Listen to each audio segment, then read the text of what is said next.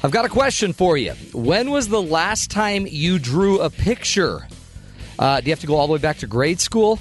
Maybe you feel like your job or your life leaves no room for creativity, and then we wonder why life feels so gray or boring. My good friend and musician, Peter Breinholt, will be joining us today on the show. Peter's one of the most creative people I know. Let's get a little creativity back in your life. Up next on The Matt Townsend Show. This is Sam McCall for Sirius X M one forty-three B Y U Radio.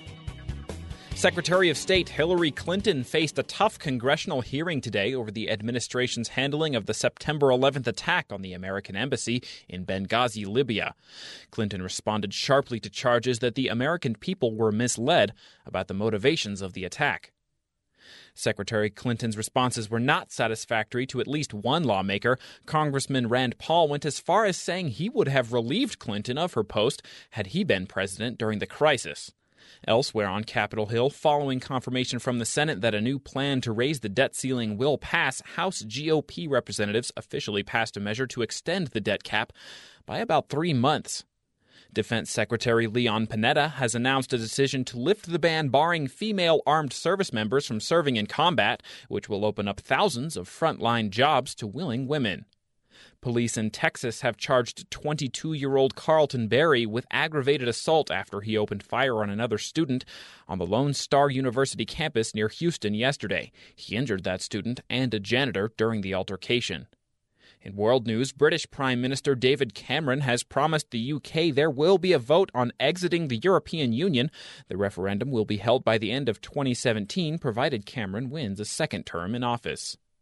White House officials are renewing calls for leaders in Israel and Palestine to resume peace negotiations in the wake of Israeli Prime Minister Benjamin Netanyahu's victory in securing his third term. While hopes for new Israeli-Palestinian peace talks rise, E U officials are reporting that Iranian authorities are still stalling on international talks to review the countries concerning nuclear intentions. That's the news to now on Sirius X M one forty-three B Y U Radio. I'm Sam McCall.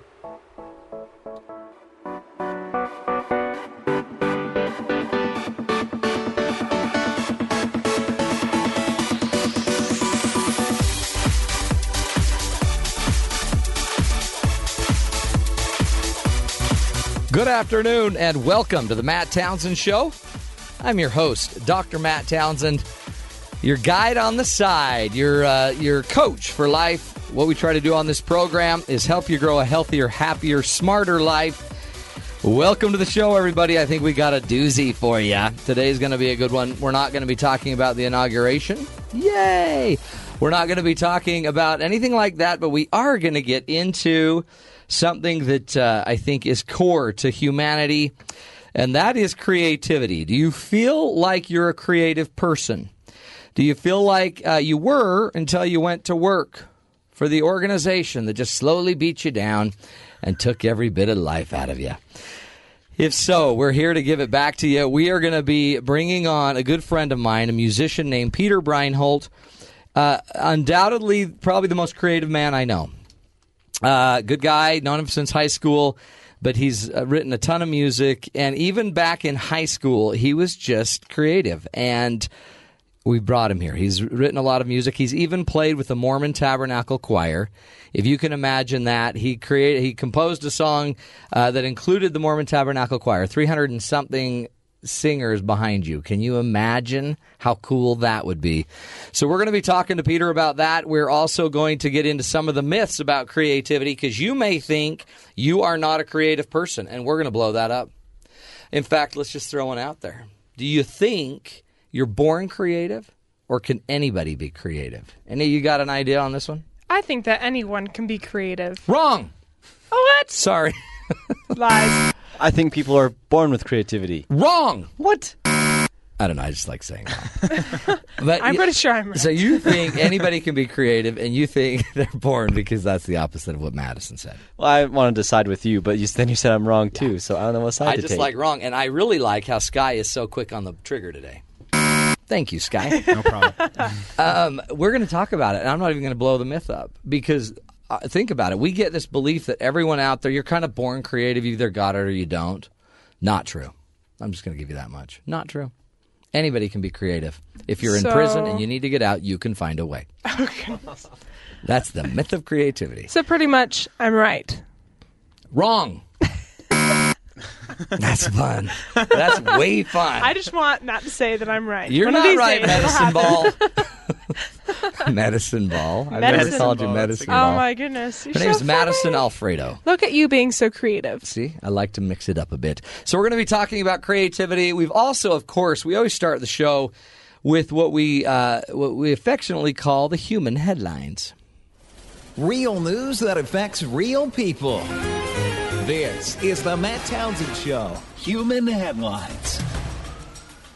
This is where we take a deeper look at the good, the bad, the ugly. Now, remember, on the show, the goal of the show is to give us all um, a leg up in this crazy thing we call life. You know, there's not a manual. We are not born with a user's manual that we get to just carry around with us to know how to do this. So instead, we like to give you some headlines. Rob's got a story. What's America's most deadly profession? Most deadly profession? Hmm... Uh, radio talk show host. That didn't even make the top ten. Radio talk show producers. Our, our good friends over at uh, the Bureau of Labor Statistics. What do they think is the number I butchered one? That. Bureau of Labor Statistics have calculated what America's most deadly jobs are. Fish, fishermen. Oil th- th- yes. Is it the number one? I never would have thought that oh, by yeah. a huge margin. Well, it's I mean, the sunburn. Fish, You'll get burnt by the sun if you sit there all day. Well, I thought that it would be like the oil rig guys because they have to work with so much heavy machinery. No. Really? No, that's just the most amputations. the the most no deadly, fatalities. Though, is it really fishery, fisheries? Yeah. Or fish, uh, one hundred twenty-one ships? Deaths per one hundred thousand workers. Wow. Which is that's a lot of death. Quite high. What's another one on the list? Police so, officers. So other ones among the high. We could start at deadliest and work our, yeah. our way down. Uh, one hundred two per one hundred thousand. Loggers. Yeah. I could see that. That's bad. By the way, these are all the shows that are on T V. You would have known this if you just watched more T V, right? Like Deadliest Catch. Deadliest Catch. Hello. Hello. The best reality shows are the deadly reality. How about the show The Crazy Logger Guy? Yeah.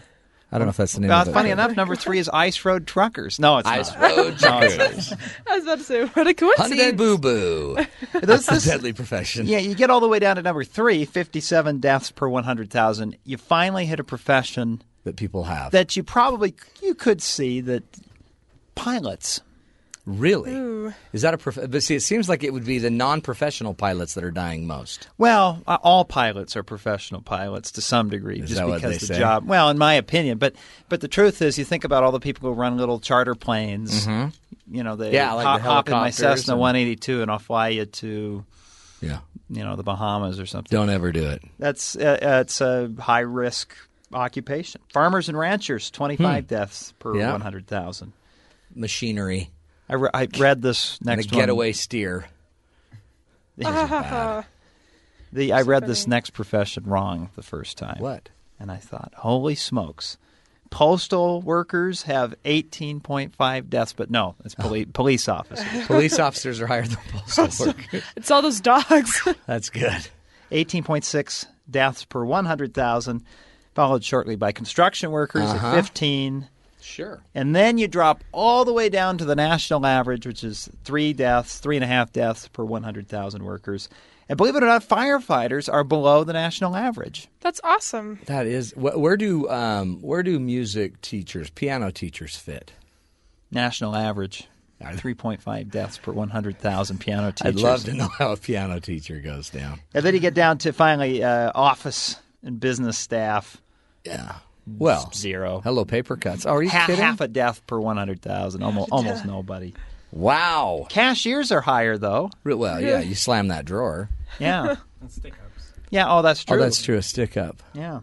You're thinking, Sky Blue. But those are only the people who don't hand off the cash. What about board operators that run a radio show or zero, seemingly? Right? There's uh, eleven deaths per one hundred thousand. Wow. Oh, no. I'm checking Sky Blue out. That's good. That's a cool story. Uh, so, you know, get a good job is what the point is. What do you got for us, Tybo? A uh, great exercise workout. Well, exercising You don't do that at McDonald's. That was no, a bad transition. That was a really bad segue. Sometimes it's better not to force it, Ty. Oh, okay. Just kind of let it Next happen. time I'll just go into it. um, but you know what's great is you recognized it. Yeah. See, a lot of people would have just kind of thought that was brilliant. That's why That's why I'm the intern. That's good. You paused. Uh, right. Okay, so there's this guy, and he was um, he's saying that McDonald's needs to build something called McWorld. Mm-hmm. This is going to be on Times Square, and of this course, is, this is just an legit, idea. Or is this an idea? Okay. This is an idea, and he wants people to, to like vouch a, for him on like Facebook. A giant and stuff like McDonald's. That. It's, it's a muse- not it's just like a, a giant McDonald's. So this thing is like the mega center of all McDonald's. This is yeah, the that's big what daddy. We need. Has like every kids meal toy ever, ever. That's one of the ideas, really. But what he's saying is that so this is going to be a couple stories high. He says that the bottom floor is going to be kind of the main attraction, and it's going to have every single McDonald's item sold in the world. Oh, that would actually be cool, though. Like, yeah. That, that you can buy. That you can buy. So, so you could buy like a sushi, a, a McSushi. If if they sell those somewhere, yeah. yeah. So I once had pizza at a McDonald's. Have you ever seen that? Is that in Italy? Not, not here in the United there States. There used to be a chain of stores here in the United States. Oh, wow. There was a chain of stores about the size of a Costco that were called Incredible Universe. Uh-huh. They sold every type of washer, dryer, computer, vacuum, telephone you could imagine. And naturally, they went out of business because it was just yeah, too big, too cool to a store. But that was the only time in my life, back in the early nineties, where I found a McDonald's that had pizza. Wow. Well, I think they sell those like in Canada. Or pizza in Canada. Does that sound familiar to anyone? I don't, I don't know, think somewhere. They have pizza nope. in Canada. I read. Well, and especially eh? if you want a Canadian bacon pizza. I don't know how you order that. Yeah. So that's a cool idea. I mean, I like the food idea. So, what, yeah. I mean, that if you could get the food from any McDonald's, like, really, you could have McFish and chips from London. From London, right. Yeah, if you go, McSushi. I mean, if you go over the world, I mean, a couple of us have been to Germany, and we know that there's a huge difference between the Germany menu and the American menu. What Just, do you mean? Well, I mean, they still sell burgers and stuff, but they're they different. Use... They might have different okay. features. I personally think that the beef tasted way better in the German one. I think it's just because you're in Germany. What about that, the apple slices, true. though? That's what matters. Yeah, I don't remember the apple slices. Could you still get five of them for a dollar? No, five for fifty cents. No idea. Quarter of an apple. It's a very expensive apple yeah. slice. And so, I mean, you can go anywhere in the world, and they have different things. That's so, a cool idea. I like that. Is that it? Is that all there is there? Oh, no, there's a lot. So, I mean, like in Germany, they sold the Honolulu chicken sandwich. Really? You can't get that here. It's no. only in Germany. If you go to, um, oh, well, there's another one in Germany. The Big Extra Brazil. uh, in Europe, they have the grilled Texas bagel. I mean, some of these things they just kind of make up. And yeah, I'm getting good. heartburn. Yeah. Just but, thinking about just it. So not only would you be able to get those, but you would be able to make your own combinations that are only available in this McWorld. Oh, I noticed like that. all cool. the international McDonald's, they have to put the name of some U S city in there or state, the Texas burger. The like Louisiana McDonald's isn't U S sandwich. Enough. It's almost like it's a parody of the United States in itself. The, yeah. It's like, hello, look at us. It's McDonald's. It's America, the Louisiana and Texas chicken bacon ranch. Exactly. Well, so, that's cool. So that'll be the bottom floor. Then there's the second floor. And the second floor would be remodeled like every month or every quarter or so to make it seem like you are dining in a different country every time. So you could be dining in a Taiwanese McDonald's one month, and then yeah. the next month go, and it's um, Brazil. And next month is going to be... Sounds like know, the Italy. Epcot Center at Disney World. That's exactly like what around. It said. Yeah. It yeah. is. Yeah. We, you, it's the Epcot Center in Times Square. Yeah. And you get McDonald's. And it's, well, it's only McDonald's. And on top of this whole remodeling thing, I mean, if you want to da- dine in a Japanese McDonald's, they would import the Japanese crew from Japan wow. to come work there. Really? Yeah, no, so and that it's would be authentic. Cool because what a cool honor from wherever you are in McDonald's, you get to win the prize to go work in. To go work the McDonald's in Times Square. Yeah, for like three months. That's months. A, uh, you know what? I like it. I'm in. Our, I'm uh, totally in. Our boss has something to say about McDonald's. Yes. Is this Don? Yeah. Well, now I'm just, I'm just a fan of the show. I'm not calling him as the boss. You know what? It sounds like the boss wants us to quit talking about food because he's getting hungry. I am. It's, it's almost dinner time. I was just going to say that if you have a McDonald's uh, store with all the different kinds of uh, burgers, I was over in New Zealand and had a kiwi burger at McDonald's. Ooh, that would be it good. Was, yeah, it had a, it, uh, a slice of a beet and a boiled egg on a uh, on a hamburger. Okay, you lost me. That sounds kind of gross, actually. It I sounded think. good for a minute when it actually sounded like it had kiwi on it. But an egg no. and a beet. An egg and a beet. And then just that special hamburger. McDonald's patty. Yeah, the patty and the bun, and the, and there you go, mate. Wow. Don, you're a world traveler. Yeah, well, I, I wanted to impress you that I have had more than just the Big Mac, you know. Right. I like it, Don. I like anyway, it a lot. Show. Thanks I'm, for I'm calling. It. Appreciate it. Uh, good job. Um, isn't that interesting that Don would actually eat a burger with a beet in it? I wouldn't do that. I don't know if I've ever had a beet. It just looks. I love it beets. Looks too no, gross. Beets are really good. Beets, I love beets. Worst is when you open the can and think it's cranberry sauce. Oh, and you and dig in. You These, find out this cranberry is really hard and crunchy. Well, that's cool. Any other news for us? Yes, I do. And this kind of works in with our topic today about what? creativity. So apparently there was a study done, and you know, if you are wanting to go to an art museum or something, but you kind of want to get a little bit more out of it, what they say you should do is to watch a scary movie before. Why? Why? Um, apparently, it just, you know, pricks up your mind and some type of thing. They did a lot of... Um, That's interesting. Yeah, because they've tried ones where it was like, okay, um, will fear affect it? Happiness... Um, like the term they use is arousal, but just, you know, being, um, like having just done physical exercise. Yeah. And then just, you know, normal. Uh-huh. So they took different groups. They showed them, uh, the one that where the fear, like a fourteen second scary clip, the happiness one, a really happy, joyful fourteen second. Then they had, um, some people do exercise. Yeah. Some people do a low amount of exercise. And Did then anyone just try the kiwi burger? No. Okay. But yeah, for the for those that had watched the scary movie clip, they got more creative feedback, and yeah. they were able to get more out of the art, and it was like abstract art. So they were able to perceive more. They were able to look into. Well, their their senses are heightened. See, exactly. I totally agree, because that happens in our pre-show meeting every day, where I go in there, I kind of think we're going to have a show, then I find out we're not, because whatever, and then I get real scared, and then we come in here and nail it. Exactly. We do that just to freak you out. I know, because you always act like, no, we don't have a show ready. And then somehow we have a show ready. Mm-hmm. Hmm. Is our boss still listening? Maybe I shouldn't have brought that up. Okay, well, that's interesting. So we one way to create more creativity is to scare you to a level that, you know, you know what? I'm going to scare Skyboy. I'm not scared of anything. Skyboy, guess what? What? I have a special guest coming on the show today. Who's the special guest? He's a friend. He's a friend? He's a friend I went to high school with. He's a wonderful man, and I know you know him. I don't know him. I... I've, I mean, I've I know met you, him, and you, I know his music. But I, you, I know you revere him. Yes. He's a great Peter Breinholt. Peter Breinholt. He's coming on, and we're going to scare you. Okay. I don't know how yet, but we are going to scare you to increase creativity. We're talking with a musician after um, later on in the show. We're going to be talking with a musician named Peter Breinholt, and we're going to pick his brain. Uh, how do you maintain creativity? It seems like a very, very difficult thing for me. How do you keep your energy up? Other than just, I guess, going to scary movies for fourteen seconds, how do you do it? How do you keep it consistent?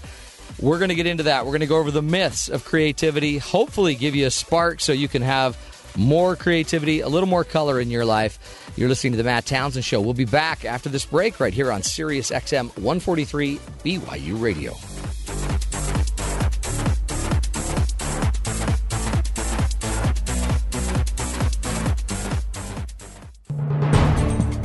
Needs an extended warranty when your electronics can automatically repair themselves. This is Innovation Now, bringing you stories behind the ideas that shape our future. When your consumer electronics break, it's a minor hassle to get them repaired or replaced. When a deep space probe develops a fault, the parts and labor costs for a service call are considerably higher. That's why NASA is interested in a new concept proposed by engineers at the University of Illinois for electronic circuitry that can repair itself when a wire breaks. Based on their earlier research of self-repairing polymer surfaces, the same team of scientists propose a layer of microscopic capsules bonded to the wiring of critical circuits in computer chips. If a wire breaks, the capsules near the damage site break open and release a conductive liquid metal that fills in the gap, immediately restoring the flow of electricity to nearly one hundred percent. Applications for this technology abound in aerospace and military systems, where reliability is paramount. But the same self-repairability will make future consumer products much more durable as well. And scientists are even looking at using self-healing conductors as insulators inside rechargeable batteries to extend their useful life and performance as well. For Innovation Now, this is Buddy Rubino. Innovation Now is produced by the National Institute of Aerospace through collaboration with NASA and is distributed by W H R V. Visit us online at innovation now dot u s. B Y U Radio's Highway eighty-nine features unedited performances from talented musicians. With genres from rock to classical and everything in between, Highway eighty-nine can take you on a musical journey, all from the performance studio at the heart of B Y U Radio.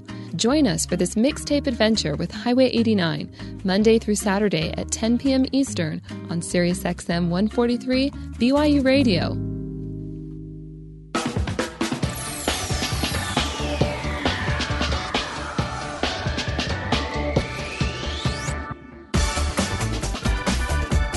Welcome back to the Matt Townsend Show. I'm your host, Matt Townsend, and today we're talking about creativity. Does your life seem a little bit blue? Is it gray? Are you tired? Do you feel like you need a little color? When was the last time you did something you would call creative? When was the last time you actually created something?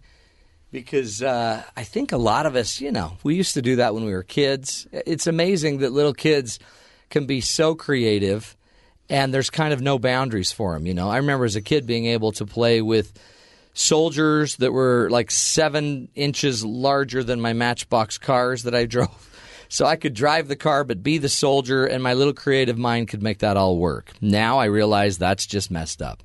And the problem with it is uh, maybe we lose a little creativity as we get older. So on the show today, we're giving you ideas and tools and a resource today. We're going to be talking to musician Peter Breinholt, a good friend of mine, and the hero of our very own board op, Skyboy.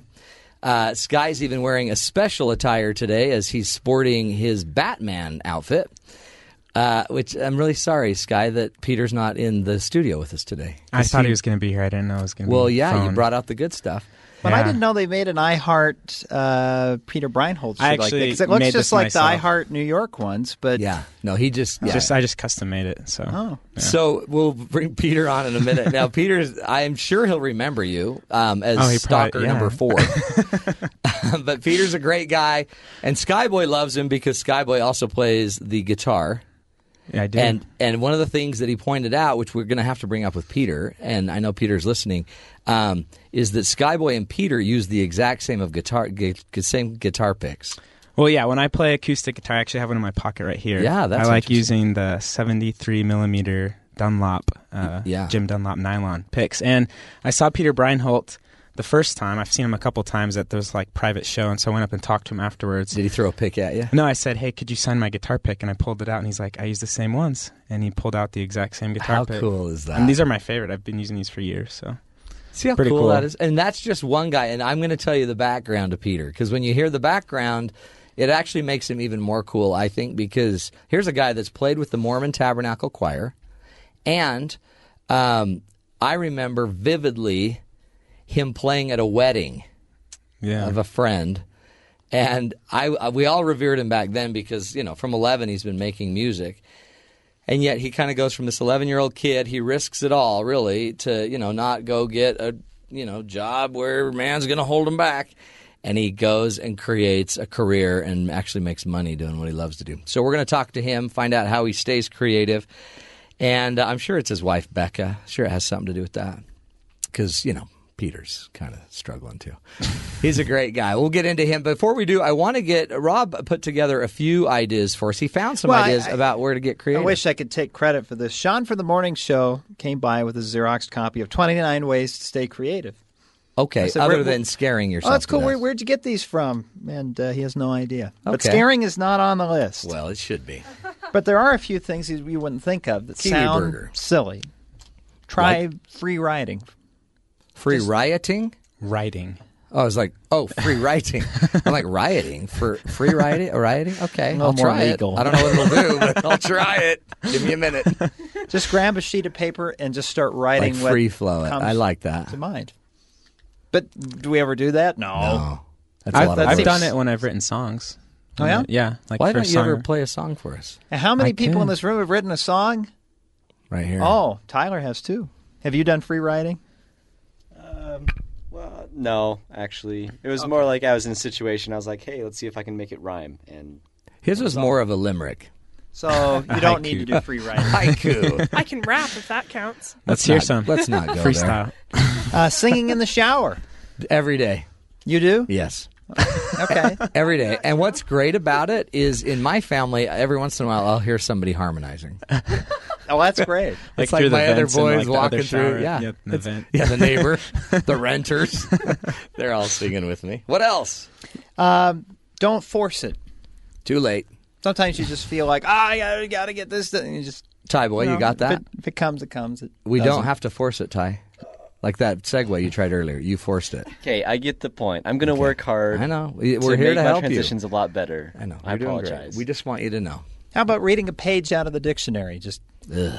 Top to bottom. Well, it sounds dumb, yeah, but it could introduce you to things you haven't thought of in a long time because you haven't read the definition for esoteric in a while, and then that gets you thinking about yeah, now, know, now I gotta something check. else, gotta and then that, that starts to get the creative juices going.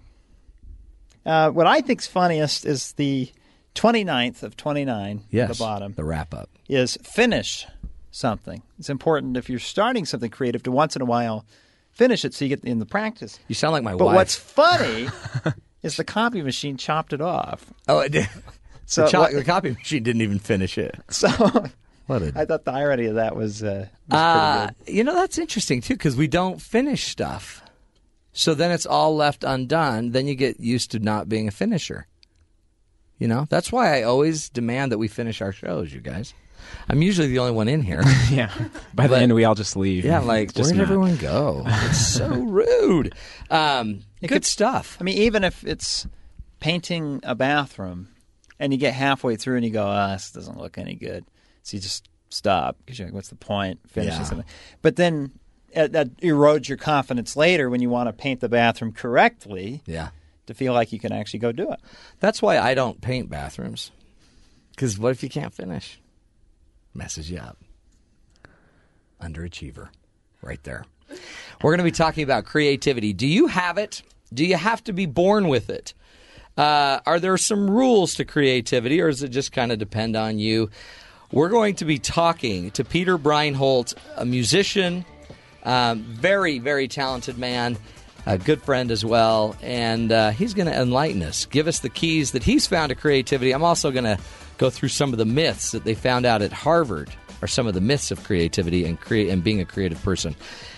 Be right back. Stick with us. You're listening to The Matt Townsend Show right here on Sirius X M one forty-three B Y U Radio.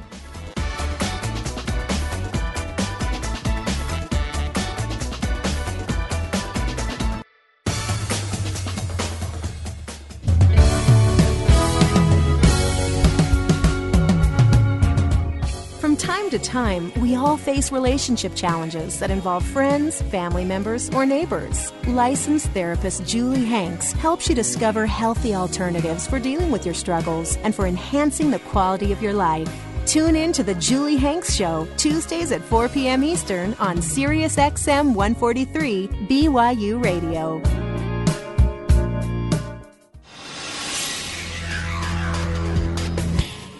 This is Sam McCall for Sirius X M one forty-three B Y U Radio.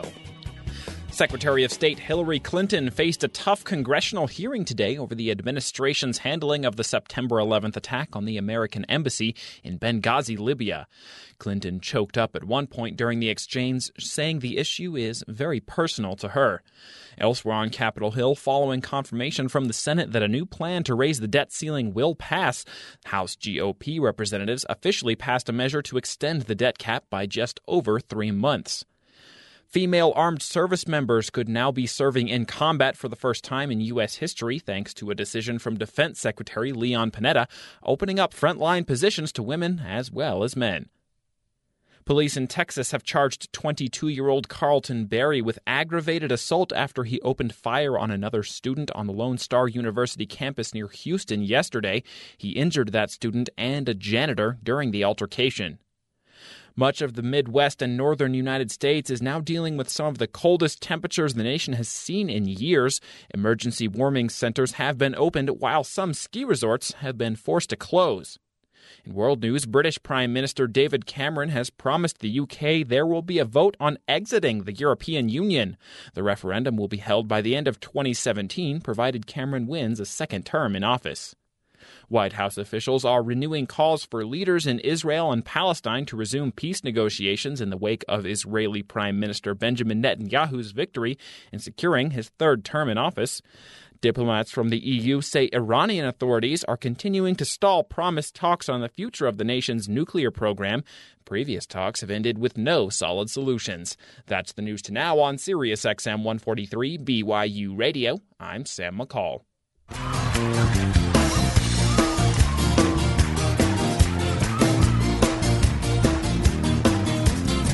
We'll go dancing and then we'll do it again. Whoa, oh, oh, oh, oh, oh. Talking about the same old things I recall a simple world. We've been to Chile. Welcome back, everybody, to the Matt Townsend Show. We are talking with Peter Breinholt. You can listen to him a bit there. We'll pod that up a little bit. Okay. Uh, we were out of time. We only had a thirty-second clip. Peter Breinholt's with us. He is the great musician that uh, just was playing that song there, You Wear Flowers. That guy can rock the audience. When that song comes up, uh, it starts rocking. And if you want to um, get a view of that, go to YouTube, look up You Wear Flowers, and you will see him getting the crowd a dancing. We're joined now by Peter Breinholt, a great friend of mine, a musician, a songwriter. Uh, he's an acu- he's a self-styled acoustic musician, and he's been doing this for uh, literally I, since he was eleven, which would put it at about fifty-five years. Right, Peter? Right. Nice, Matt. Just kidding, Peter. I just made you sixty-five years old. Um, that's funny. But Peter Breinholt is a good friend of mine. In fact, we have a gig we're doing this we're doing this weekend. So that's why you were so top of mind, Peter. But what we do is I go do a speech on reigniting the spark in your marriage, and then Peter plays a concert, and we have tons of fun. We'll have hundreds of people there. But, Pete, here's what I want to know, my friend. You've been at this a really long time. Do you remember in high school, in high school, Peter created a band called the Dobermans? I always have to bring this up, Pete. And it was it was a raging band. Uh in our school in the east side of Salt Lake City. And um, but that was the beginning. Everybody loved Peter. He was creative then. He was he's creative today. And so, Peter, on the show, we're talking about creativity. Okay, first question for you. Uh, are we born with it?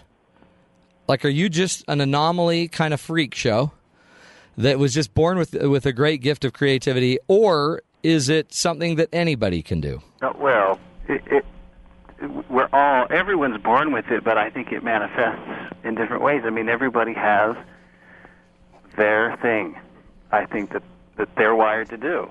Like their talent, and, their gift. Yeah, yeah, yeah, and it's all creative. I mean, yeah. I, I, I remember as a as a student in high school or, or, or even in college and, and feeling like it came so easy, math came so easy. Math or, did? No, not for me. Oh, I was for, like, what? For, for Dick Corey. Yeah, oh, that guy was a cranium, though. and and I, you know, and, and it took me a lot of work to keep up. But I remember, you know, these these good friends of mine would say, "No, no, no, Pete, you you've got it in a whole different way that we wish we had." Yeah. And so I just I do think this, you know, you the multiple intelligence theory or whatever yeah. you want to call it. I, I just believe in that, and I see it all around me, and.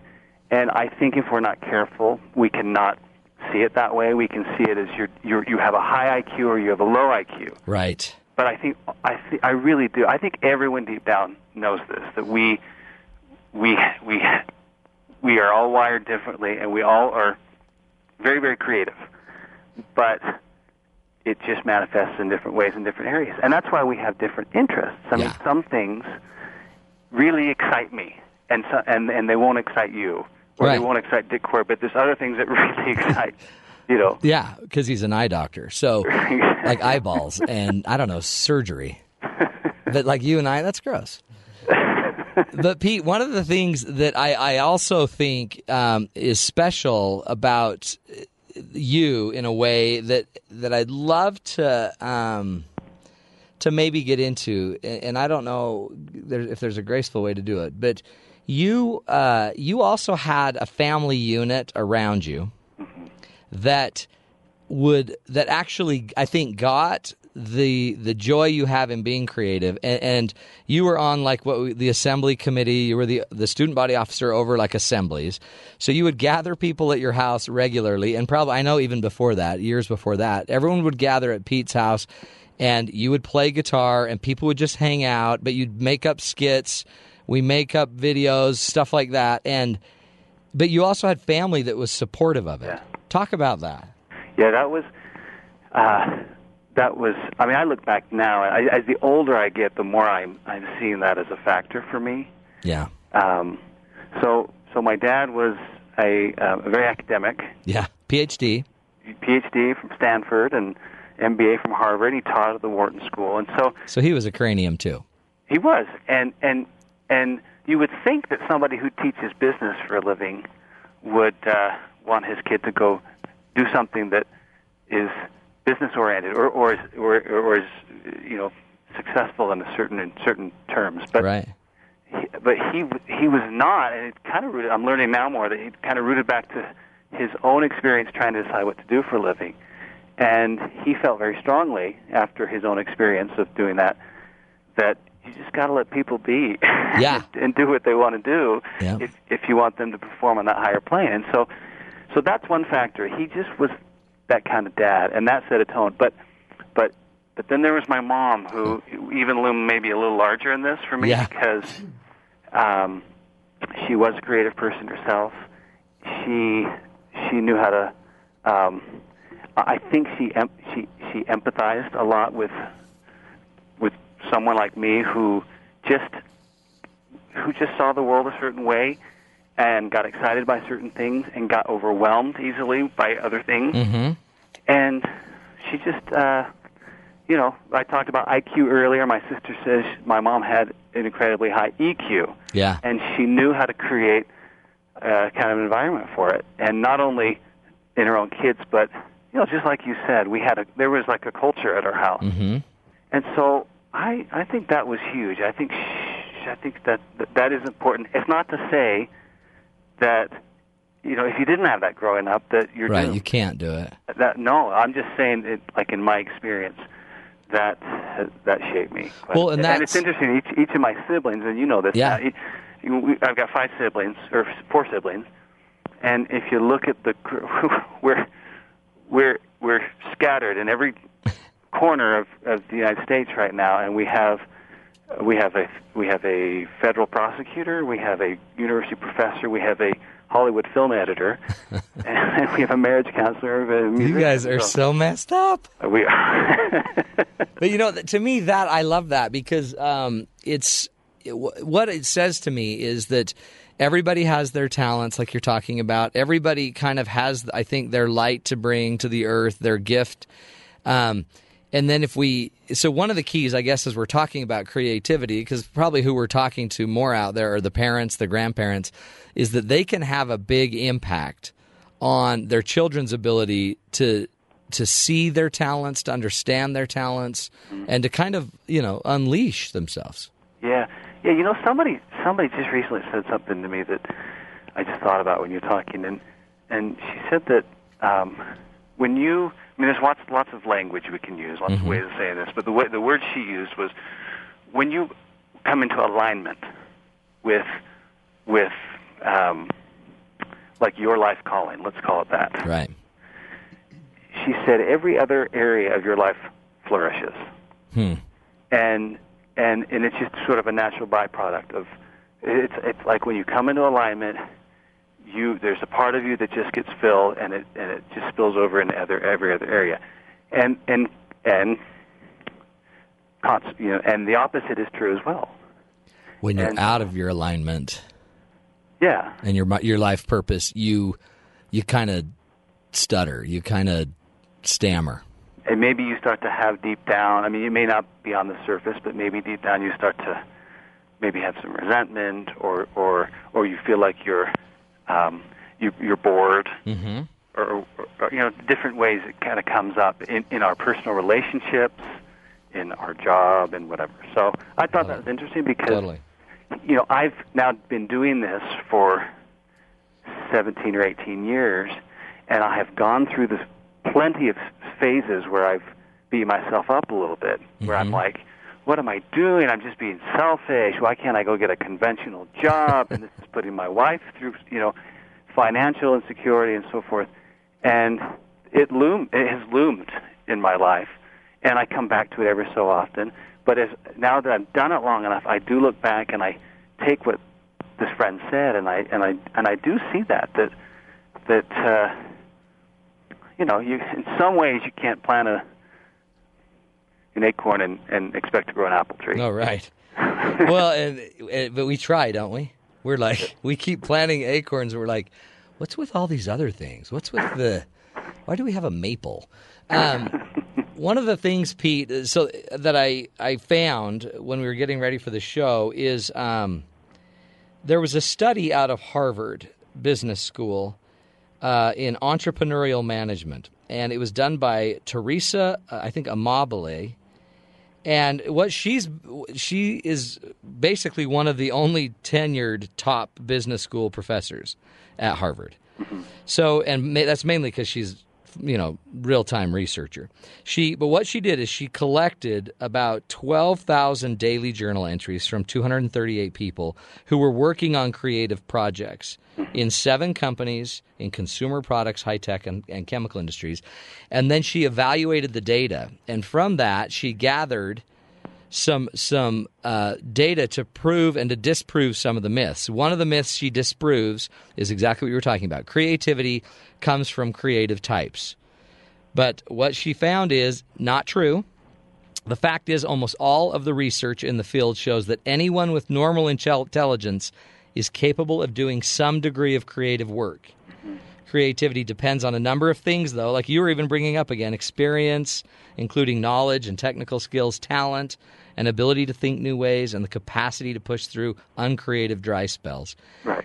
And um, and then the other thing she brought up is intrinsic motivation. People who are turned on by their work are often working more creatively. Mm-hmm. So that's what I noticed in you.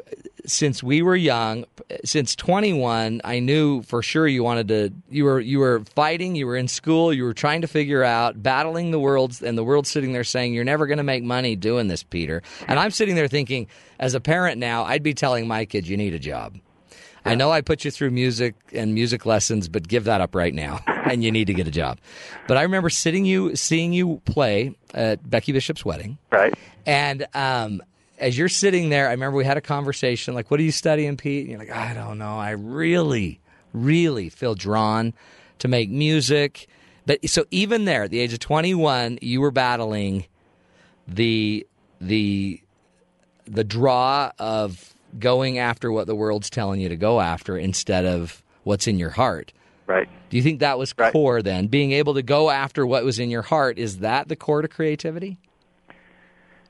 Uh I don't know. I remember. I remember that. I remember seeing you. Yeah. We've, we've talked about this, and I remember it was interesting that t- the timing of what you just described, that wedding, that was two weeks before I recorded my first album, oh. and it was the first time I played um, uh, a song I had just written called Jerusalem. Mm. It was a day old, and I and I remember that time, and I was probably ex- exactly what you just described, saying, you know, I want to do this, but I should do that. Yeah. And that and that and that internal dilemma, and um,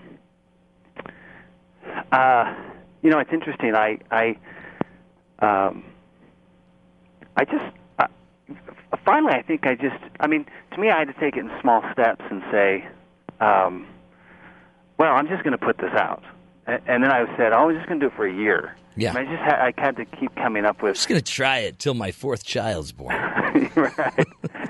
And um, so in a way, I guess there was that part of me that was just like, I, I have, I, I mean, I don't, I don't like to get in this language like, I have to do right. it. I have to do yeah. it. I got to communicate. And my job is to communicate, and everyone else's job is to listen to me. Right. I, I, I, I don't, I don't see it that way. But, but on the other hand, there, there, one of the realities for me is you'll sometimes hear um, people say, well, I, I don't have any choice. I, I don't, I don't have, I don't have any, or sometimes people say, I, I don't know how to do anything else. And, yeah. and, and they do. We all know how to do multiple things, but that's that's what it feels like. It's like this this is what I this is what I'm shaped to do. And what was your question again? I don't know, but it was really good. It was a lot. uh, I think it was uh, like was it this purpose, this deep inner purpose inside of you that I guess oh, yeah, has yeah. led you to to stay on this path and yeah. to keep creative. Yeah, I, I I have that. There's no doubt I have that. I look I look you do. I look back. From, I mean, you, you kind of go back in your head to, to early memories as a child, and you know, sometimes we just sort of make up whatever story based on our memories that that'll that'll kind of support whatever conclusion yeah. we want to draw. Yeah. You know, we create these narratives. Yeah. But I try not to do that. I try not to be like, see, I, you know, I was, I was, I, I, I was doing, I was writing songs by this age. Yeah. But, but that being said.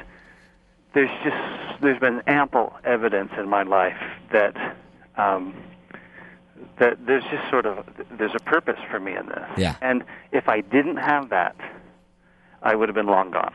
Well, I knew you were going to be huge because do you remember? You don't probably remember this, but and then what? We got to take a break because they're giving me the evil eye. Yeah. Um, but you you used to walk into the room like at school. We'd all just be studying, and you'd walk in, and the door would slam open. And you'd say, it's a rock star! And you'd walk in and you'd flip your cape back nice, and your glasses. And you look like Elton John. Do you remember that?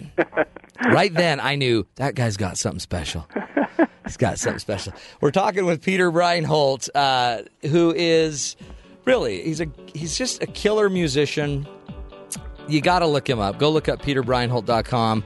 Check him out. We're going to come back. When we come back, I want to hear about what it's like to play with the Mormon Tabernacle Choir and to have your cute little voice backed up by three hundred thirty, you know, singers. We're talking with Peter Breinholt right here on the Matt Townsend Show. We'll be back with more insight on creativity right here on Sirius X M one forty-three B Y U Radio.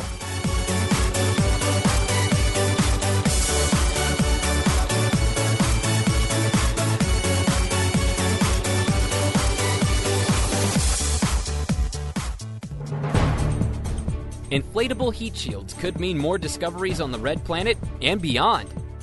This is Innovation Now, bringing you stories of revolutionary ideas, emerging technologies, and the people behind the concepts that shape the future.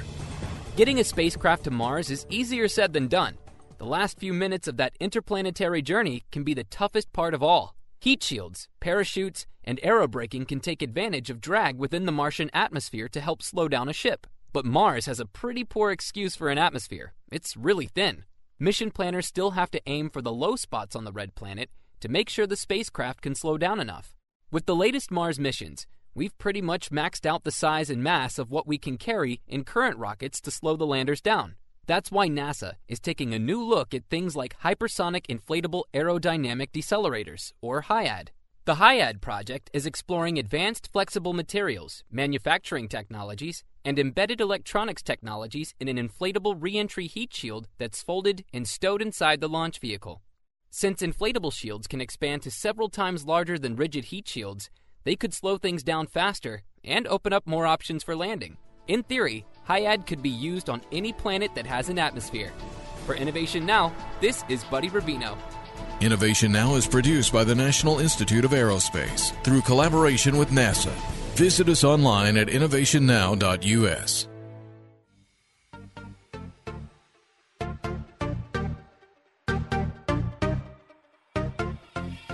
For updates on the shows, sports, and the rest of B Y U Radio's material, like us on Facebook. Then, let us know what you think of the program you're listening to. Give us feedback, ask questions, and connect with other B Y U Radio listeners. Just search B Y U Radio on Facebook and click like. B Y U Radio. Talk about good.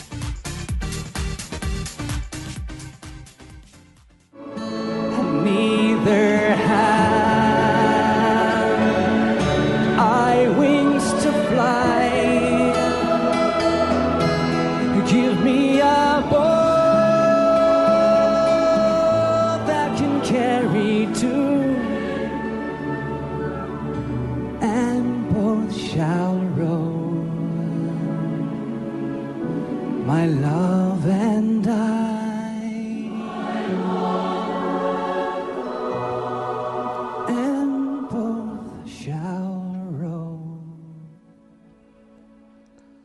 Welcome back, everybody, to the Matt Townsend Show.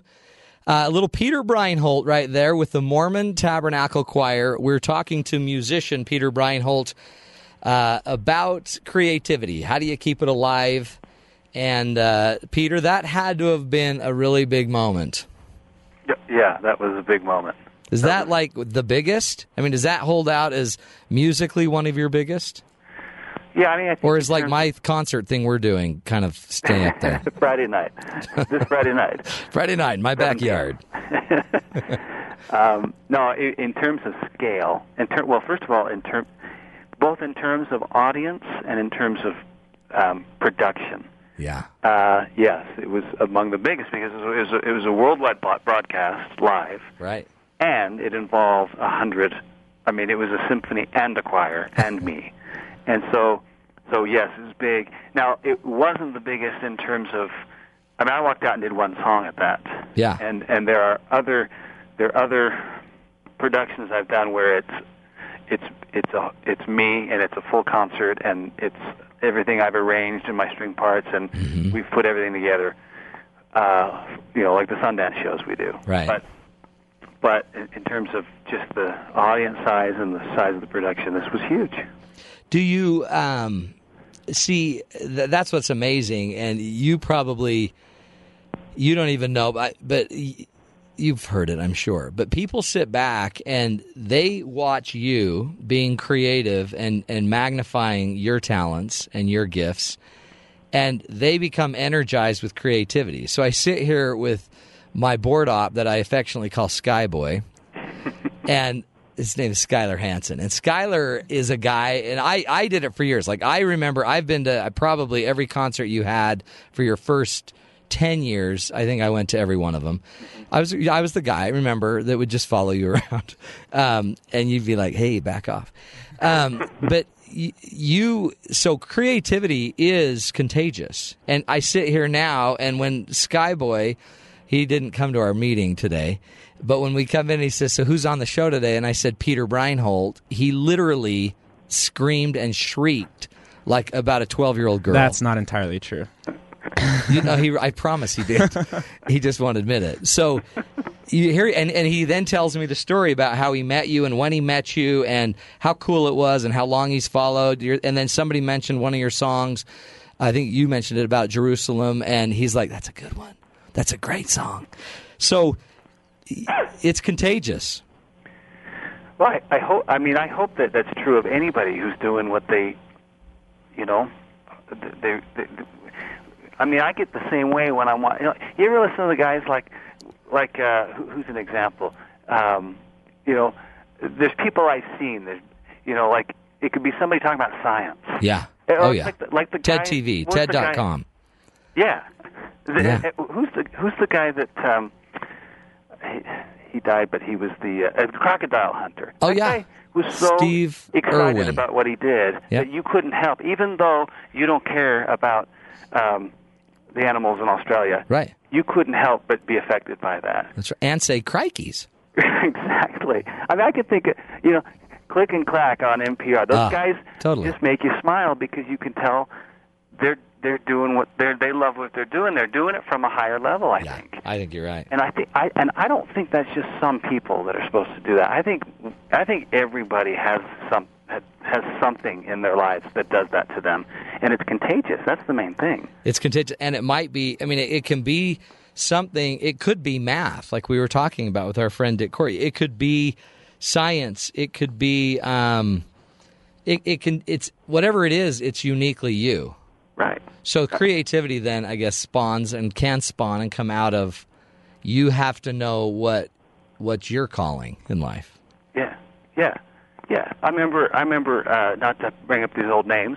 Yeah. Between us, but but you and I had a friend in high school, Drew Van Borm, who it was a genius with math. Yeah. And and I would say, well, why? You know, he'd show me how to do a problem, and I'd say, well, why did you carry the two over right there? And he'd say, I don't know. That's just that's just what you do. Yeah. Duh. And it's funny because when I'm, you know, and I say that doesn't make sense, but then whenever I try, and people will say, "Well, how do you strum this song? What's the strumming pattern of the song?" And I'll say, "Well, I don't know. Just you just do what comes naturally. Just strum it, dude." Well, you know, it, it's so true. And if you think back to a guy like Drew, Drew's now an orthopedic surgeon, right? But back then, he was also the guy that could stick his pinky all the way up his nose. So, so you'd never know, would you? You would never know. His, his enthusiasm was contagious when yeah. he did it. I mean, the people would gather around. He's like, I'm doing it, I'm doing it. But we laugh, but that's true. And so uh, when we sit there, we have to kind of break through all the nose, finger up. I mean, he literally could stick it up to his knuckle, his second knuckle. And um, but but honestly, that's kind of what we have to break through is we, we think a talent is um, is, you know, Beyonce.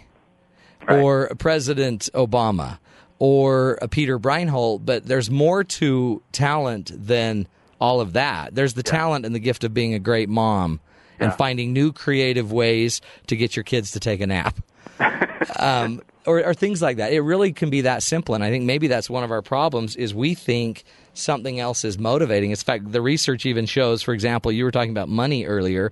Most people aren't actually motivated towards creativity by money. No, that's, yeah, no, I, that, that's like a given. That's, yeah. There's no doubt about it. I mean, it, except it's interesting, but you can also be a starving artist. Right. Right? Yeah. Yeah, I, I, and I, you know, um, no, I had two thoughts. I lost one of them. So but, that's all right. No, I, no, and, and uh, yeah, you talk to, you, you talk to, um, you know, any number of people who just, like, for me, in the beginning, I, I, I could not figure out intellectually how to make the finances behind what I felt like was my purpose work. Right. I could not. I it didn't make sense, and that's one of the reasons I kept backing off. Uh-huh. Because um, logically, it, it, it wouldn't make sense, and and and yet, uh, I just wanted to do it so badly that I just started doing it, and I had I didn't, you know, I didn't jump off any cliffs.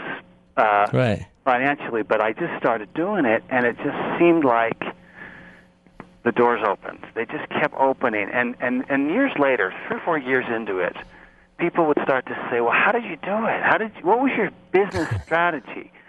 And, and all I could say was, "Well, write good songs. That's all yeah. I could come up with. Be good." And and and, and I, you know, there's that saying like, uh, "It got legs of its own." Well, my first album, I just felt like, despite not knowing how it was going to work financially, I mean, I saved up enough money to record it, and that was it. Mm-hmm. Um, it got legs of its own. It just, it, it, it, I still don't.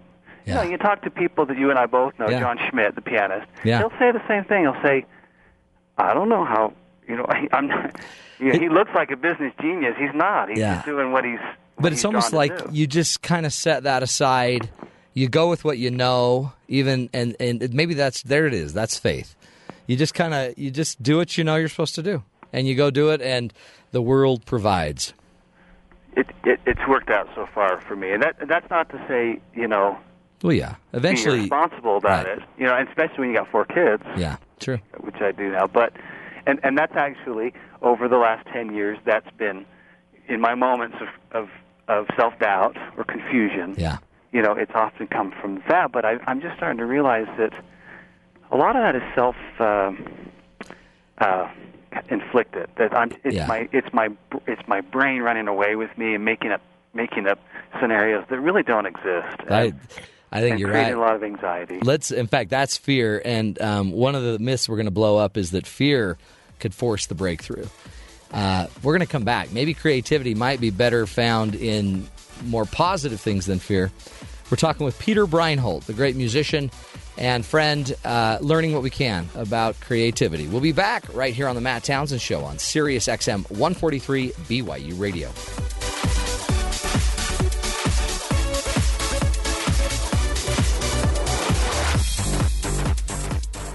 K B Y U F M, H D two Provo.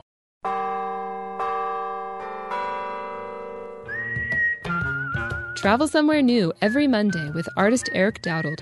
Let Eric paint pictures in your mind of far-off places and their cultures. If they're dancing, Salsa isn't dancing. That kind of an invitation for you to join in? Yeah. That's, okay, that's but no one else did but me. Wow. Yeah. Wow. yeah. Imagine that. I, I was dancing be. like a son of a gun. Yes, wow. you were. You were. Join Eric and co-host Dave for Traveling with Eric Dowdled, weekdays at nine p.m. Eastern on Sirius X M one forty-three B Y U Radio. This is Sam McCall for Sirius X M one forty-three B Y U Radio. A congressional hearing grilled Secretary of State Hillary Clinton today about the September eleventh attack on the U S Embassy in Benghazi, Libya. The exchange became heated more than once with some senators when some senators pressured Clinton about the reported motivations of the attackers. Following confirmation from Senate leaders that a plan will pass, a House vote to extend the debt ceiling until late May was approved today in exchange for the promise that a national budget will be passed on time. Female armed service members could now be serving in combat for the first time in U S history, thanks to a decision from Defense Secretary Leon Panetta opening up frontline positions to women as well as men. Police in Texas have charged twenty-two-year-old Carlton Berry with aggravated assault after he opened fire on another student on the Lone Star University campus near Houston yesterday. He injured that student and a janitor during the altercation. Two Massachusetts men have been arrested and are facing charges for attempting to steal the cash box from a troop of Girl Scouts selling cookies outside a Walmart store. The adult supervisor was injured trying to stop the would-be robbers. Much of the Midwest and northern U S is now dealing with some of the coldest temperatures the nation has seen so far this season. Emergency warming centers have been opened, while some ski resorts have been forced to close. International news, British Prime Minister David Cameron has promised the U K there will be a vote on exiting the European Union. The referendum will be held by the end of twenty seventeen, provided Cameron wins a second term. White House officials are renewing calls for leaders in Israel and Palestine to resume peace negotiations in the wake of Israeli Prime Minister Benjamin Netanyahu's victory, securing his third term in office. That's the news to now on Sirius X M one forty-three B Y U Radio. I'm Sam McCall. Uh, hi, and what about all the mountains in spring? And what about every choir that sings? And what about that holds a new child? And I think about all the times as a child when I couldn't hear from laughing out. Welcome back, everybody, to the Matt Townsend Show. We are visiting with Peter Breinholt, who is a musician and uh, just super creative. And on the show today, we wanted to get into this idea of creativity. So I thought, who better to have than a man that can make a living playing music, making up music, and um, putting together songs like that. That song was What About? And again, you can get more information about Peter if you just go to peter breinholt dot com. That's his website. Or go to YouTube, Google, or uh, YouTube and search Peter Breinholt. And just watch some of his uh, watch some of his stuff. He's really got it going. Peter, when you uh, write a song like that, um, I mean, do you ever just run into a moment where you're like, oh, I'm out, out of ideas? Yeah. What do you do? Yeah. Um, well, Caffeine. I heard, I heard I heard the segment before when you guys were talking about ideas, and, and you listed Just Finish. Yeah. And I remember the moment um, before I had re- released any albums.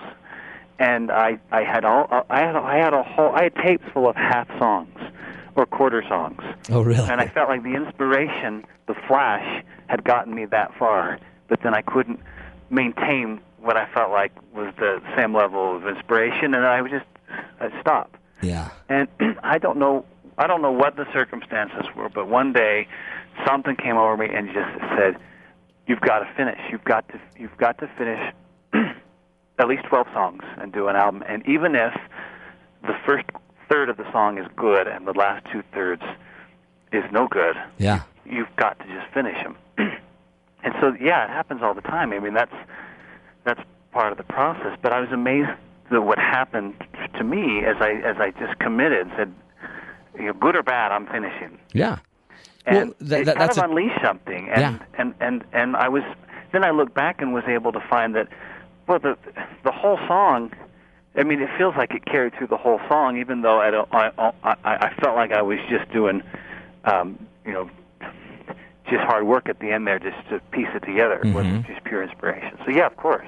Well, and it's interesting because you kind of wonder, I mean, you, you're not borrowing everyone else's mu- music. Every song you make, it's yours, and you um, somehow you dig down deep to to create, I guess, the spark. How does it How does it happen for you when you're creating a song? I mean, are you just sitting there one day driving in your car, and then boom, you just start breaking into song? That's how you always picture it. That's how it is in the movies. Yeah, you know? It's like uh, yeah, there's like I just I just had this thought come and I thought it'd make a great song, or or, yeah. or you saw some, you saw a homeless guy, and, and you thought of a song, and no, it just, it's not like that. My, is it? Well, at least my my my experience isn't so much like that. I, I I often just, for me, it comes out of pure like. I remember, for example, with the early songs for me, it was uh, we would go, we'd have a house concert somewhere, and I'd I'd watch these other guys. Mm-hmm. Kind of bring out their songs, and I would just get—I'd go home so enthusiastic. I just—I've just got to do music, and, and I would pull out the guitar, and um, I would just. Sometimes I was playing, uh, uh, just making stuff up. Sometimes I would, I'd play my songs by my favorite groups that influenced me. Yeah, and uh, and then just stuff. All of a sudden, you come across a chord sequence with the right melody, and you, you, you grab a tape recorder and go. Uh-huh. And how, how many so, of you put aside, Peter? You had to have put a ton of songs aside that, you know, it was a really good chord and it went a few bars, and then. Oh. It, no, no, I've got, um, I've got tapes and tapes full of of unfinished like ideas, and there's that little challenge I have. Like, at what point do I just? Those can become baggage after a long time. Oh, yeah. If you have too much, and, and then you start to try and piece together, like puzzles almost. You know, I'll take the verse from this song idea and the chorus from that. Yeah. And, and that's a lot of work. And really, the best songs, I think, are the ones that kind of all come at once, and, and, and they feel like it's all one song that's meant to go together rather than piece them together. So I've got tapes and tapes. I've got hundreds of pieces. And... uh I still have them all. I just, I, I, I don't. Recently, I've been tempted to just sort of maybe, cut them all loose. Well, maybe wait. Well, or just make an album of the songs never finished. What? And each you know, one's about thirty seconds. No, that's actually. I mean, that uh, might not be a bad idea. Well, there's a, that's been there has been out. There's there's there's a there's a songwriter named Pete Townshend from The Who who oh, released that album. Totally. It was a hugely influential album for me. I love. Part of me loves the raw. I love hearing the raw, unfinished ideas. I love to hear the home studio recordings. I, I love, I love that because I'm a songwriter. I love to hear other people do that. I don't know if you know. No, that's great. The, the mass market likes that, but I do. Well, I mean, nowadays with YouTube, somebody does. Yeah. Right. I mean, you can. I guess you can always find the market. Um, tell me, Pete, as you think about your own, um, all of your own music. Tell me the ones, tell me the songs and, and maybe the story behind a song that in your heart just totally matters. Yeah. Well, when that, you just played What About, and when that was off my first album, and um, that one matters to me, and, and I, I don't know exactly why it matters to me other than I knew the moment, the moment I first... just sang that first chorus. Um, I just, I it was just like, whoa, this is a step up. Yeah. And I haven't done something. This is, and then also the sense of, whoa, something else just happened. That wasn't me. Yeah. And you'll hear a lot of artists. You'll hear a lot of creative people talk about that, that, no, that didn't come from me. That was me tapping into something bigger huh. than me. You hear that all the time. And because it's a real, it's a real sensation. I love that. I mean, and to me, that's so humbling to know you have a gift and um, you're smart enough to recognize it's not just all yours. Well, and not only that, I'm at a point now in my career where I'm realizing, like, I always felt that way, but I feel like I've come full circle now, where I went through a period where I was like, well, I'm, you know, I've got the skills. I've done, you know, three successful albums. I, I, I just know how to write songs. Mm-hmm. But that's when I get blocked. And it's it's it's not until I you, you start to peel that back and get back, uh, you, you get back to that place where you can kind of get out of the way in a in a sense. Yeah, we've and, talked and, about that. Your ego versus your essence. Absolutely. And the essence is like kind of your light of your light of God, the spirit that's inside of you. It's what Emerson taught. It's what Thoreau. It's what every major yep. religion teaches. Yeah. Oh, it's it's huge. And you know, I, I met, you know, you guys were mentioning those twenty-nine ideas, and one of them was uh, free writing. Yeah. And uh, free writing, like, I know exactly why that works. It's because, like, the, you know, something that you'll hear some songwriters or painters or whatever, there's a practice you'll hear among them where they'll they'll get up in the morning and they'll write um, what's called morning letters, three pages of total stream of consciousness, free-form writing. Huh. And the idea behind it is it, it It, it's like a brain drain. It gets all the all the things that your your left brain is kind of always chattering away about. Right. You got to do this. And yeah. You got to you got to get the car serviced. And you don't forget to do that. And it gets it all out. And just the act of writing it down sometimes is enough to sort of like release it. And and, and what you're left with is this part of your mind that is unencumbered by all of that, and it can just run and play like a like a child. That's and that's powerful. The creative side of us. So so really you got to kind of dump all of the distraction that's in your head, and you do that just by writing it down, kind of getting it out of you, giving yeah. it a place. Yeah. And then it kind of opens up your heart, your everything else. Yeah, you know, you still got to deal with stuff, but the, there's something about that process that frees the mind.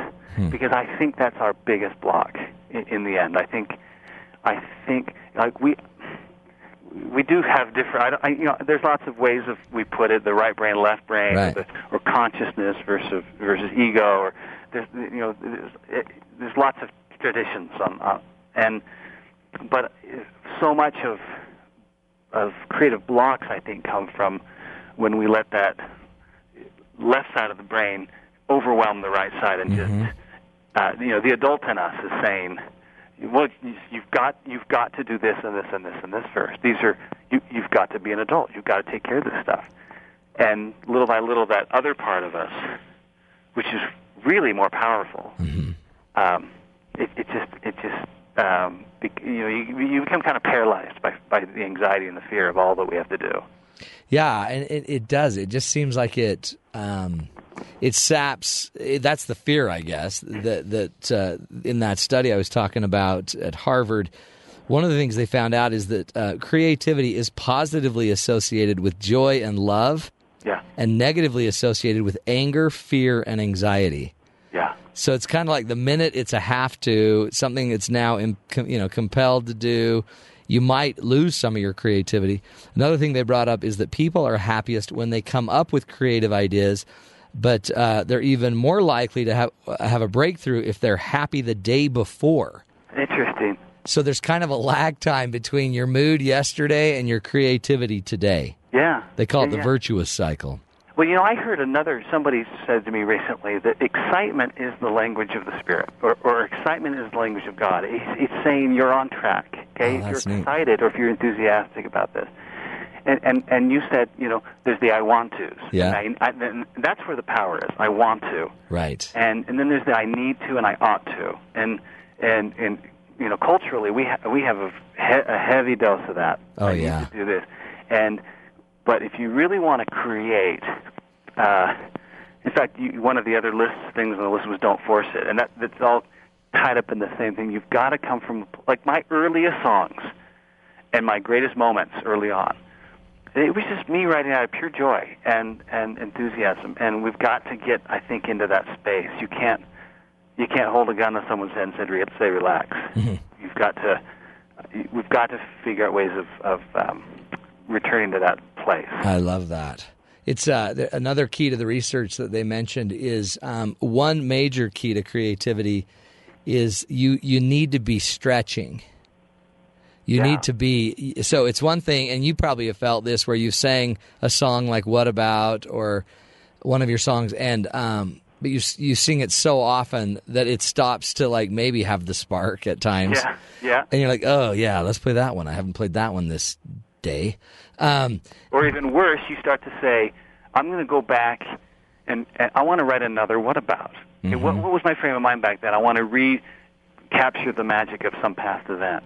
Yeah. And I think that that'll never happen. And that's right. a sure way to just shut yourself down because nothing will measure up to what what about has become. Right.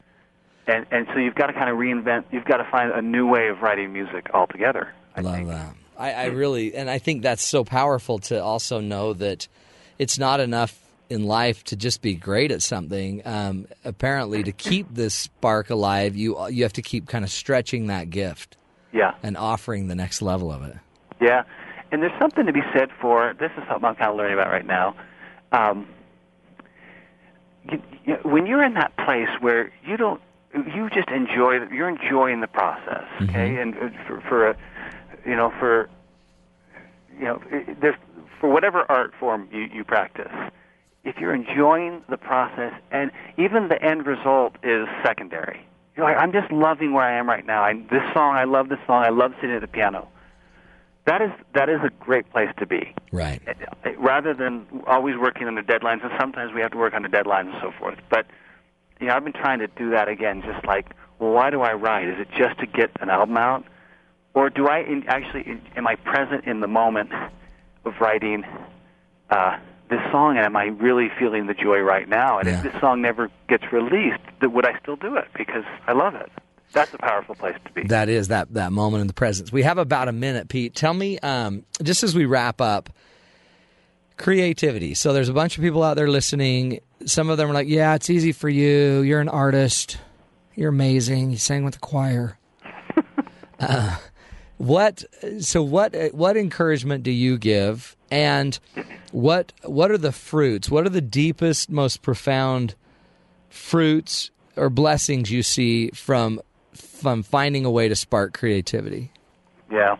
Well, I think uh, I think I'll start with the second part, and that is uh, my experience has been genuinely that, uh, like we said earlier, when I'm when I'm aligned in that area of my life, mm-hmm.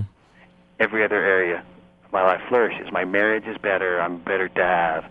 I'm a better neighbor. I'm happier, and um, that's a that's a big fruit. I think we're all meant and designed to be to be creative. Yeah. Um, uh, I, there's just no doubt about it. And I forgot your other question. Peter. Yeah, I'm all, I'm all right, Brian. Peter, Peter. Uh, the other question was, uh, I guess, what's one of your key learnings?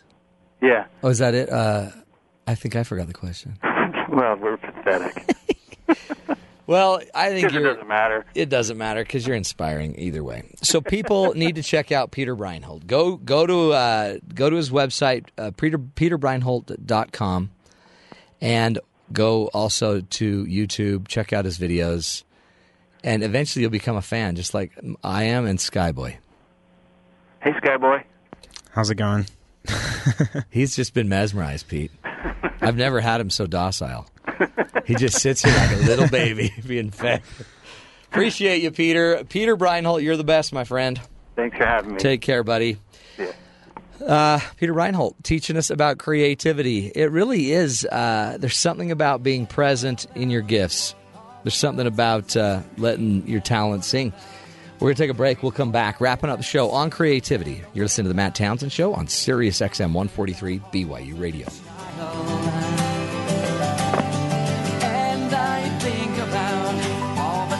As a child when I couldn't keep from laughing out loud and to catch myself, I would go out and stay there a while. What if you could put solar cells all over your property by painting them on? It might just happen. This is Innovation Now, bringing you stories behind the ideas that shape our future. You've likely seen buildings using rooftop photovoltaic solar panels before. It's not always practical, though, to put up enough panels in a confined area to generate all the power you want. But what if you could turn entire walls, sidewalks, any outdoor surface into a solar panel? It may one day become possible, thanks to scientists at Canada's University of Waterloo and the University of Indiana at Notre Dame. They've created a new process to make solar cells in a paint-on form. A main ingredient of most paint is titanium dioxide. That same element is the key ingredient in quantum dots, which are microscopic nanocrystal semiconductors that can be altered to emit electrons when the sun hits them. The research shows new ways to prepare these quantum dots, forming a solar panel in one brushed-on coat. They are nowhere near as efficient as conventional solar cells, yet, but there's lots of unused surface area all around us that someday may be able to generate free electricity on the side. Maybe a future Tom Sawyer will need an electrician's certificate when painting the fence. For Innovation Now, this is Buddy Rubino. Innovation Now is produced by the National Institute of Aerospace through collaboration with NASA and is distributed by W H R V. Visit us online at innovation now dot U S.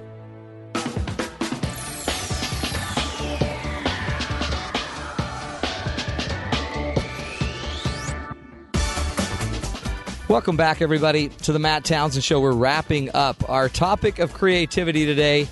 Do you feel like you're a creative person? We just learned from Peter Breinholt, a musician, that uh, creativity, he believes, is something we all can have. Um, it's kind of finding, digging down deep inside, finding that gift that only you can offer this world, the the gift that if it, you know, if you don't find it, then the rest of us go without hearing that. That music, those ideas, you know, whatever your talents and gifts are. We also talked about the power of being present, the importance um, of maybe having people around you that are supportive. So one of the goals, I guess, and, and challenges I give all of you out there is make sure you're looking to uh, to influence the, the creative people around you. Help them identify what their talents and skills are. And our very own Madison Allred is joining us now. She is she's been studying up on old Walt Disney. Is that what it is? Is it Walt or is it the whole organization now? Uh, yeah, specifically Walt. That guy was creative. Yeah, but I mean, something that a lot of people don't realize is that he was a high school dropout. Really? Yeah, and he suffered several business disasters and bankruptcy. Interesting. Before.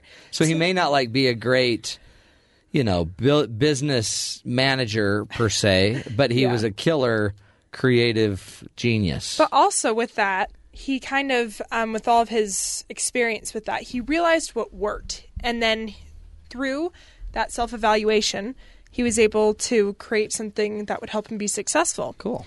And he summarized his creativity in one word, Imagineering. Mm-hmm. I've and that's heard of kind that. of like, hmm, weird word. Not quite sure it's a word. Right. But um, yeah, he just kind of takes from the position where you have to evaluate yourself and see how... Where do you, where's like your perceptual position? So how do you perceive mm-hmm. the world? Exactly. Like what's your strategy for perceiving the world? There are dreamers, realists, and critics. Okay. So a dreamer, they just spin innumerable fantasies, outrageous hunches, bold and absurd ideas without limit or judgment. Hmm. Nothing censored. You know, to the dreamer, you say, you know, if I could wave a magic wand and do anything I want, what would I create type of thing. They're very creative. They, appre- they approach the world from kind of a creative view. Like mm-hmm. there's no end. Everything's limitless. Exactly. And so that's actually, that's a positive. Now we might see that as negative. Some people might. Mm-hmm. But you're saying all of these really are just different approaches to dealing with creativity. Exactly. But then also, if you realize that you are a dreamer, you know, Um, you can find different ways. If you go, okay, I'm a dreamer. A dreamer needs a realist. And a realist is an imagineer that the dreamer's ideas into something realistic and feasible. He tries mm. to figure out how to make the ideas work and to sort them into some meaningful order. So, you know. That's powerful. You need exactly. that. So you're not floating up in the sky. The realist takes this idea of a world where the children can live freely and enjoy all of the great fantasies of fairy tale land. Mm-hmm. And then somebody said, yeah, well, somebody's got to pay the bill. Exactly. So the realist, I guess, would come in and say, let's figure out a way to bring that down to reality. Mm-hmm. Powerful. Yeah, and then there's the critic, where the critic reviews all the ideas and tries to punch holes in them by playing the devil's advocate. I mean, on our show, that would be Bryce. Bryce would be the critic. Yes. But, isn't that good? Yeah, so it's just to the you critic. You need them all. Exactly, you do. And so if you realize, okay, I'm a realist, you know, yeah. and you go, okay, I, you know, I, if I ever have an idea, I go, but really, is that realistic? You know, you could take some of those strategies that we mentioned earlier yeah. on, like free writing, you know, right. singing in the shower, different stuff like that, to get your creative juices flowing and kind of keep your realism in check and kind of go, okay, let, let me allow myself to be creative. And then um, you'd also be pretty good at being the critic. Also, this is really good on teams. If you, for instance, um, there was an article about how startup companies is the future for America's creativity. Mm-hmm. Because, I mean, there are tons of Kickstarter programs right. where you can go on there, you pitch your idea, and people will pay you money because yeah, they're interested right. in your product. So, and it can just be the, the common Joe. You only have to do like twenty bucks or something like that. So for that, if you got a team together, you'd be like, you know what? I'm a critic. I am very sarcastic. Well, not necessarily yeah. associated with that, but that could, if you're a critic. But um, I can punch holes through anything. Yeah. I'll figure out the problems. Mm-hmm. And then you're like, and I know my one friend. Yeah. Woo, he just goes all over the place, but he has some good ideas. And so you can pair up with him, find a realist. Yep. Another one of your friends, and boom, you got like a great But you need the team. team. Exactly. So part of this, I guess, the, the key is to start to identify which one you are. Mm-hmm. And, I mean, you might, if you're in a world with two dreamers, that's great. Yeah. You just might not ever get anything done. Also it's kind of like Skyboy running the board. Yeah, also think of a marriage, you know. Just kidding, Skyboy. Or Whatever, a marriage man. where there's two yeah. dreamers. Exactly. Or a marriage where there's two critics. Yep. See, that's, I love that. And so everyone has a little bit of each of these inside of them. Mm-hmm. But just realize which one normally takes over. That's great. Mm-hmm. And creativity is creativity. It, we all come from a different view, and yet every view can add to the whole uh-huh. if we let it in. Good work, you little researcher. Oh, thanks. Good job, Madison. Well, that's cool. So I think we got it. Are you creative or not? It doesn't come in one form. It doesn't come in one brain. It doesn't come in one family. Everyone has something to offer, even if it's just some positive criticism, some feedback, maybe a better word to put it, a way to put it. Um, how effective do you think you are at creativity? I challenge you. Take what we learned on the show today. Take the inspiration of the people that that uh, are in your life. Uh, I love the word inspiration because it's bringing the spirit back into your life. Peter brought up a really great point. If you feel energized and excited about something, that is, you know, that's the spirit kind of working on you. And I'm just going to challenge you. Go out, start looking for the things you love the most in life. Go find the things that you really you want to uh, to do. And even if it seems like it would never work, it can work. It can totally Totally work. You don't need to give up just because it doesn't fit the mold. Maybe what we need, maybe the cure for cancer is somebody just being creative enough to see the opportunities differently than the rest of us. Thanks for listening, folks. Again, our goal is to give you the tools you need in this crazy thing called life. Today, we focused on creativity. Tomorrow, uh, I think we're going to be talking about parenting a little bit. I highly suggest you listen in, grab your friends, gather around, and let's take our lives to the next level. You're listening to The Matt Townsend Show. Hope to talk to you again tomorrow right here on Sirius X M one forty-three B Y U Radio.